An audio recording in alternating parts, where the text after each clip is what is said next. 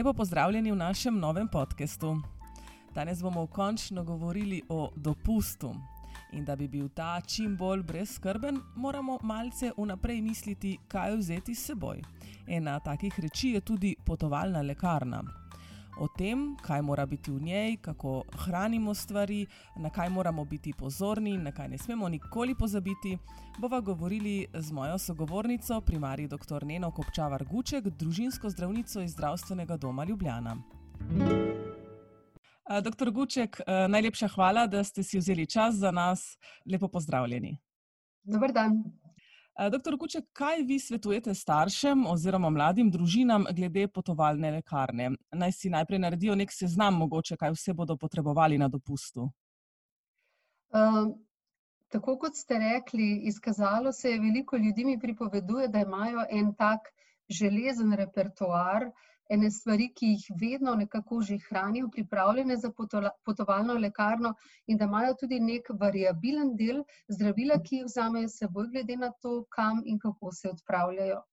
Zdaj, če začnemo morda pri embalaži od zunaj navznoter, uh, dobro je, da je. Uh, embalaža, torej škatla ali torba, v kateri hranimo zdravilo, takšna, da ni dostopna za vlago. Vlaga namreč lahko zdravilom zelo škodi, enako tudi obvezilnemu materialu. Torej, neka škatla, posoda, eh, torba, ki bo vodotesna. Eh, potem bi, glede na današnje razmere, na prvem mestu morali omeniti, da sta na prvem mestu s seboj eh, razkožila in maska. Eh, morda celo kak par rokavic, glede na to, da se epidemiološke razmere spreminjajo, morda tudi v deželah ali na ciljih naših potovanj, kamor smo se namenili. Potem pa je tu eh, železni repertoar, ki se meni zdi, da nikoli ne sme manjkati, in to je obvezilni material. Pogosto se zgodi, da se napravi kak žul, otroci so zelo aktivni, pa mogoče prije do kakšnih manjših poškodbic, prask, odrnin, manjših ranic, ki jih res vsi starši, sem prepričana, znajo oskrbeti sami, tako da pride prav razkožilo za rane, kakšni manjši obliži, morda kakšni zloženci, morda še kakšen lepilen trak, za kakšen zvit eh, gleženček, ki ni prehudo zvit, ali pa za, za kakšno bolečo eh, roko, kdaj še kakšen elastičen povoj. Um, morda še trikotna ruta, no, ta bi redko prišla v poštev, ampak za, prav za bolečo roko je zelo, zelo dobrodošla. Zdaj jo fiksiramo in nekoliko imobiliziramo, tako rekoč obesimo roko okoli vratu. Potem so pa tukaj zdravila, ki jih tudi praktično vzamemo vedno povsod, še zmeraj, še zmeraj smo v železnem repertoarju, kjer bi jaz izpostavila recimo paracetamol, to univerzalno zdravilo proti vročini in bolečini, pa morda kakšna sredstva, ki blažijo pike žuželk, morda kakšno mazilo, ki se dobi v lekarni brez recepta. Če so ljudje nagnjeni k alergijskim reakcijam, tako starši kot otroci, se dobijo tudi zdravila proti alergiji, tudi ta brez recepta. In morda, če potujemo poleti, tudi kakšno sredstvo, ki bi blažilo sončne opekline ali pa jih celo preprečevalo, tukaj se bomo parkrat dotikali eh, nege in zdravja. Tako da, če smo že pri žuželkah, res kakšen repelent bi bil dober, ni pomembno, ali gremo v hribe ali pa zvečer, morda sedimo na kakšni terasi in izpostavljenem prostoru ob morju, eh, potem pa mogoče res. Še kakšno eh, sredstvo, kot smo rekli, za blaženje posledic pikov. Eh, to bi bila morda ena taka škatla, kjer so določene stvari vedno eh, umeščene in čakajo, in je krasna praksa, da če nekaj porabimo, spet dodamo in imamo potovalno lekarno vedno na voljo.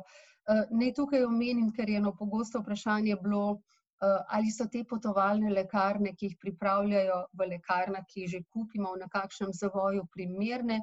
Eh, pri oblikovanju teh lekarn je sodelovala stroka, tako da se meni zdijo primerne. Res, da je to ena investicija, ki pa se nam obrestuje, ker kot rečeno, če smo dosledni v tem, da če nekaj porabimo, pa tisto stvar ponovno dodamo, imamo potovalno lekarno vedno na voljo. Uh, s temi rečmi bi moral človek vedno računati in jih imeti pri sebi. Potem so pa še kakšne majhne posebnosti. Recimo, da potujemo nekam, kjer predvidevamo, da bo v hotelu ali več stanovanjski stavbi lahko hrup, zelo prav pridejo ušesni čepki. Ponavadi jih pogrešimo sredi noči, ko je zanje že prepozno, ko ne moremo zaspati. Potem morda kakšna tista blazinica, mi rečemo gel blazinica, ki se dobi v lekarni, ki lahko služi kot hladen obkladek, če jo damo predhodno v hladilnik ali zmrzovalnik, tudi za na kakšen pik ali opeklinico. Po drugi strani pa jo lahko damo v vroč krop in z njo morda razmehčamo boleče in zategle mišice, tako zvani muskelfiber. Če gremo na kakšne daljše destinacije, je pomembno poskrbeti tudi za kakšna cepljenja ali za kakšna zdravila, ki jih moramo jemati predhodno zaradi epidemiološke situacije tam. Naj spomnim samo na ambulanto za popotnike, ki je specializirana za take primere na Nacionalnem inštitutu za javno zdravje. Dostopna je tudi na spletni strani www trikrat dvojni w zdravi na pot, to se kar v eni besedi napiše pika si. Torej World Wide Web, pika zdravi na pot pika si, tam je veliko, veliko dobrih nasvetov. mogoče še naj spomnim, da je pravzaprav lekarna prilagojena ne samo cilju našega potovanja ali bivanja, ampak tudi posamezniku, tista zdravila, ki jih stalno jemljemo, moramo obvezno in zmeraj vzeti s seboj v dovoljšni količini. Računajmo, da nam morda vreme ali kakšna druga okoliščina lahko prepreči povratek, zato imejmo s seboj zdravil za nekaj dni več, kot jih potrebujemo. če potujemo z letalom, je tudi zelo pogosta napaka, da recimo nekdo, ki lahko občasno potrebuje, pa recimo, da ima otroček astmo, sprej proti astmi, ki mu olajša dihanje, tako zvani olajševalec, zaradi vznemirjenja, vonja po kerozinu ali česa takega lahko na letalu pride do kakšnega, kratkotrajnega, mogoče samo malo težjega dihanja, kje pa imamo lekarno, je v kovčku in kovček je seveda v prtljažniku letala. Torej lekarna naj bo nekje v ročni prtljagi. glede na novejša in zaostrena priporočila, če jemljemo večje količine različnih zdravil, je zelo pametno, da si priskrbimo potrdilo osebnega zdravnika, da določeno količino zdravil, če gremo kot rečeno na pot za daljši čas, upravičeno nosimo pri sebi, obmejni organi so včasih na ta zdravila zelo pozorni, seveda še enkrat, če gre za večje količine. pomembno je nenazadnje tudi zdravstveno zavarovanje. Če potujemo v Evropi, si pravočasno priskrbimo tako zvano evropsko kartico, ki jo brezplačno izda zdravstvena zavarovalnica, če potujemo v kakšne destinacije zunaj Evrope, pa si morda priskrbimo res krvavo potrebno zavarovanje, ki krije naš kraj bivanja in ki nam bo pomagalo v najslabših primerih. naj še omenim, kako smo včasih zdravniki vznemirjeni, ko pridejo pacienti z navodili turističnih vodnikov, ki rečejo: "Pa naj vam zdravnik napiše en širokospektralni antibiotik za vsak primer." Tako predpisovanje je popolnoma proti vsem strokovnim priporočilom in proti pravilom zdravstvene zavarovalnice, saj pravzaprav ne vemo, s kakšno boleznijo in kako bomo zboleli, pravzaprav ne vemo, recimo v Hondurasu, kako so njihove bakterije občutljive na antibiotike. Priskrbeti si moramo lokalno pomoč in ne antibiotikov za vsak primer, antibiotiki niso zdravila za vsak primer in so lahko tudi zelo nevarni pri napačnem jemanju. Torej še enkrat in ne nazadnje, pomembno je skleniti zdravstveno zavarovanje za tisto destinacijo, kamor potujemo, saj lokalna zdravstvena oskrba, lokalni zdravniki najbolje poznajo bolezni, ki so tam prisotne, ki so tam trenutno aktualne in znajo najbolje pomagati. doktor Guček, ste bili že zelo, zelo izčrpni, pa vseeno imam mogoče kakšno podvprašanje. Menite, da bi potrebovali denimo kapljice za nos, oči, ušesa? v poletnem času, pravzaprav zdaj razmišljamo o poletju, ampak ja, govoriva o potovanjih skozi celo sezono, v poletnem času morda kapljice za nos malo redkeje. Če potujemo z letalom, se moramo pred prihodom na letališče prepričati, da vsi zmoremo izenačiti zračni pritisk, zračni tlak v ušesih. To enostavno naredimo tako, da zapremo usta, si zatisnemo nos in pihnemo, iz, siloma izdihnemo. Vem, da se čut, sliši nenavadno, ampak pri zaprtih ustih in zaprtem nosu to naredimo, ob tem zaslišimo, kako nam v obeh ušesih, po domače rečeno, poči. S tem se prepričamo, da je nos prehoden, če ni, ja, je treba pred um, odhodom na letalo vzeti kapljice za nos, ravno zato, da ne bi uh, prišlo do kakšnih poškodb sinusov ali srednjega ušesa, če pritiska ni mogoče izenačiti. Uh, drugače so prehladi poleti res kar redkost, mogoče kapljice za nos za tiste ljudi, ki so alergiki, ki se jim nos hitreje zamaši, že ob stiku z določeno vrsto hrane, začimbami, uh, cvetnim prahom, uh, hišnim prahom ali kakšnih takih rečeh. Tudi vnetja oči poleti niso najpogostejša motnja. Če je nekdo zelo občutljiv in pravijo, da so bolj občutljivi modrooki ljudje, eh, seveda kakšne kapljice proti alergiji za oči tudi pridajo prav. Mogoče bi priporočala kar umetne solze, kot eno tako univerzalno pomirjevalo za vnete in razražene oči, ki se dobi brez recepta. Kaj pa je najbolj učinkovito proti eh, driski in bruhanju, če otroci staknejo tisti trebušni virus, ki je bolj pogost poleti? Ja, um, zelo, zelo zanimivo vprašanje. S tem ste me spomnili, če dovolite, da se najprej dotaknem bruhanja. Namreč um, na potovanju je marsikomu marsikdaj slabo. Uh, če imamo take družinske člane, potem v našo lekarno sodi tudi sredstvo proti potovalni bolezni, dobi se brez recepta in ja, preprečuje slabost. Ne samo v primeru potovanja, tudi če bi se na poti zgodilo kakšno bruhanje, seveda je vedno treba raziskati vzrok. Eh, driska in bruhanje poleti res kot posledica virusne okužbe pogosto nastopita skupaj. Eh, v tem oziru bi bilo zelo pametno morda vzeti s seboj tudi kakšen čaj eh, proti driski, zelo pomaga čaj borovnic, sušenih borovnic.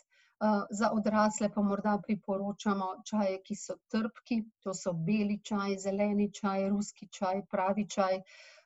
Probiotiki so zdravila, ki pri takih, pri takih težavah lahko hitreje pomagajo uravnati črvesno floro in seveda praški za rehidracijo. Uh, če potujemo nekam, kjer so zelo, zelo visoke temperature, že sicer te praške priporočamo, tudi ti se dobijo v lekarni brez recepta in vsebujejo tudi rudninske snovi, poleg soli, ki jih zamešamo v vodo, ko se potimo ali bruhamo ali imamo drisko, namreč ne izgubljamo samo vode in je treba nadomeščati tudi druge snovi, ki so v pravšni količini takih praških odmerjene.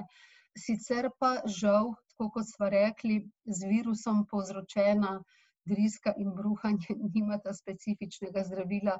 Kot vemo, smo proti virusom precej nemočni in lahko take težave samo blažimo, ne moramo jih pa popolnoma zdraviti.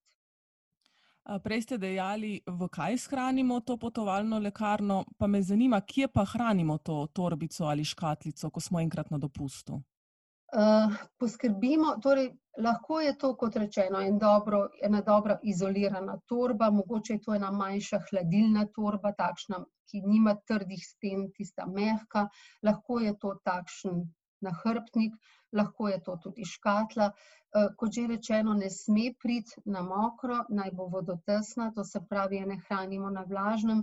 Ravno tako ni zelo pametno, da jo imamo izpostavljeno soncu, naj bo na enem hladnem, temnem prostoru, kjer ni možnosti, da bi na njo recimo deževalo ali da bi se na njo zlival, ne vem, nek kondens iz recimo zračnega hlajenja ali kaj takega, in ker ni neposredno izpostavljena soncu. Eh, nismo še omenili zdravil, ki terjajo hrambo v hladilniku. Eh, prepričana sem, da starši in njihovi mali pacijenti vedo, katera zdravila morajo biti hranjena v hladilniku, se so na to posebej upozorjena.